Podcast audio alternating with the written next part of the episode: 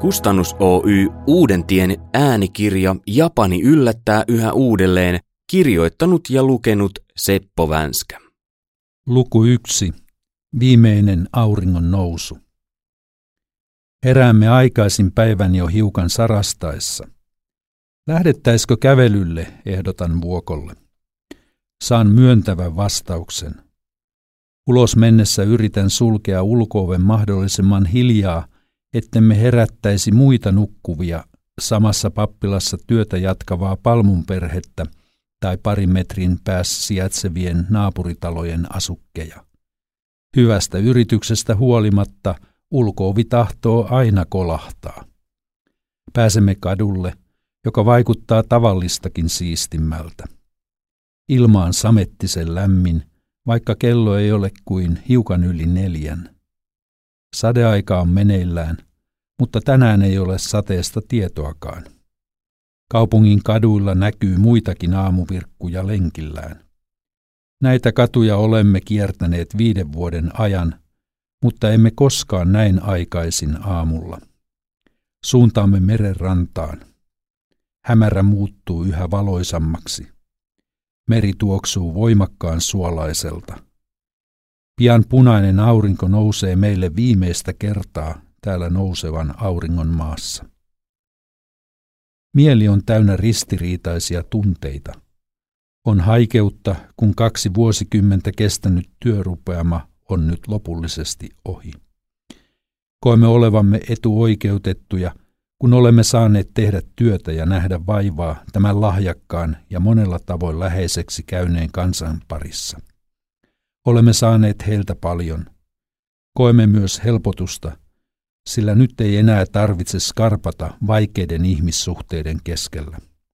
Nuoremmat lähetit saavat vuorostaan opetella selviytymistä vieraan kulttuurin monimutkaisissa kiemuroissa.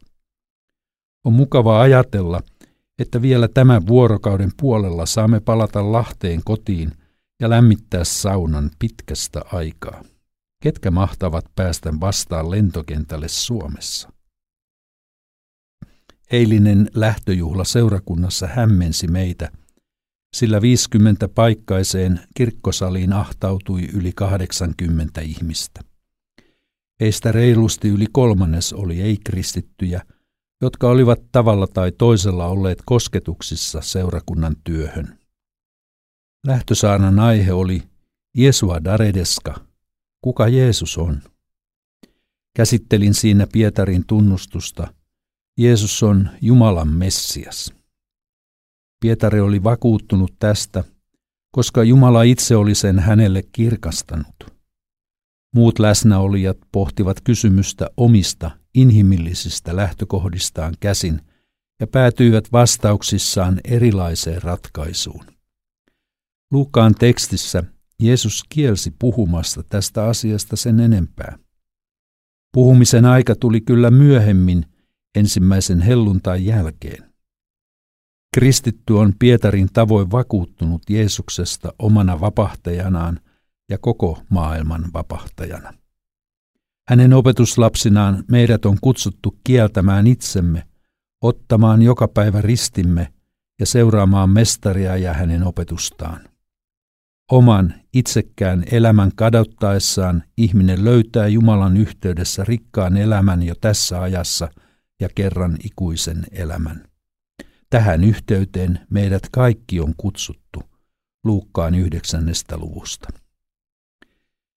Tämä oli 148. saannani noin viiden vuoden aikana Nisnomian seurakunnassa. Monet hyvästi sanottiin sinä sunnuntaina.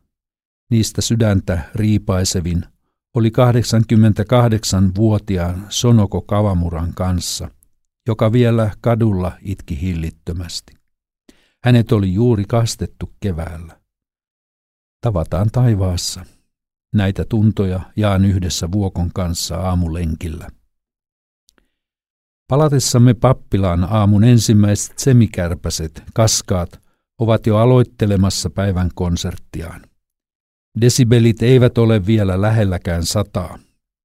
Matkatavarat odottavat pappilassa siirtoa alas kadulle. Vävymme Harri on luvannut tulla puoli seitsemältä viemään meidät kaksi ja lukuisat nyyttimme läheiselle JR Nisinomian asemalle, mistä lentokenttäbussi hakee kyytiläisensä. Hyvästelyjen jälkeen Harri palaa perheensä luo ja me ostamme bussiliput asemalaiturilla työskentelevältä virkamieheltä, joka toteaa heti, että meillä on liian paljon matkatavaraa. Yhtä matkustajaa kohti saa olla vain kaksi matkalaukkua, mutta katsotaan nyt, saadaanko kaikki mahtumaan. Kaksi päivää sitten olimme luovuttaneet kännykkämme kiusallisen hankalan prosessin jälkeen, joten emme voi edes soittaa, jos osa tavaroista uhkaa jäädä asemalle. Onneksi matkustajia on bussissa normaalia vähemmän ja kaikki laukut saadaan mahtumaan bussin uumeniin. Tunnin päästä saavumme kansain kansainväliselle lentokentälle, missä lähtöselvitys onnistuu nopeasti. Lentoasemalle on saapunut viisi seurakuntalaista saattamaan ja kuudetta odotellaan jonkin aikaa. Kun kaikki ovat paikalla, laulamme Finneerin lähtöselvityksen tuntumassa virren Kami tomoni maste jukumitsio mamori, Jumala kanssanne ja varjelusta matkaan. Rouva Chiba, seurakuntaneuvoston varapuheenjohtaja, lukee katkelman Jesajan kirjasta matkaeväksi ja pitää rukouksen. Tässä poikkeuksellisessa tilanteessa toimimme epäjapanilaisesti ja halaamme kaikkien seurakuntalaisten kanssa. Useimmilla ovat kyyneleet silmissä. Näin lämpimästi lähettää japanilainen seurakunta työntekijänsä kotimaahan. Hyvästä ja olemme sanoneet vuosien saatossa lukemattomat kerrat kotimaassa ja muualla, mutta koskaan niihin ei totu.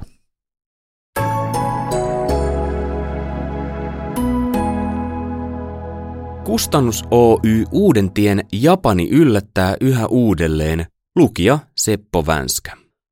Haluatko lisää samankaltaista sisältöä? Tue työtä osoitteessa www.klmedia.fi. Tiesitkö muuten, kansanlähetys on tehnyt lähetystyötä Japanissa jo vuodesta 1968. Lue lisää osoitteesta kansanlähetys.fi.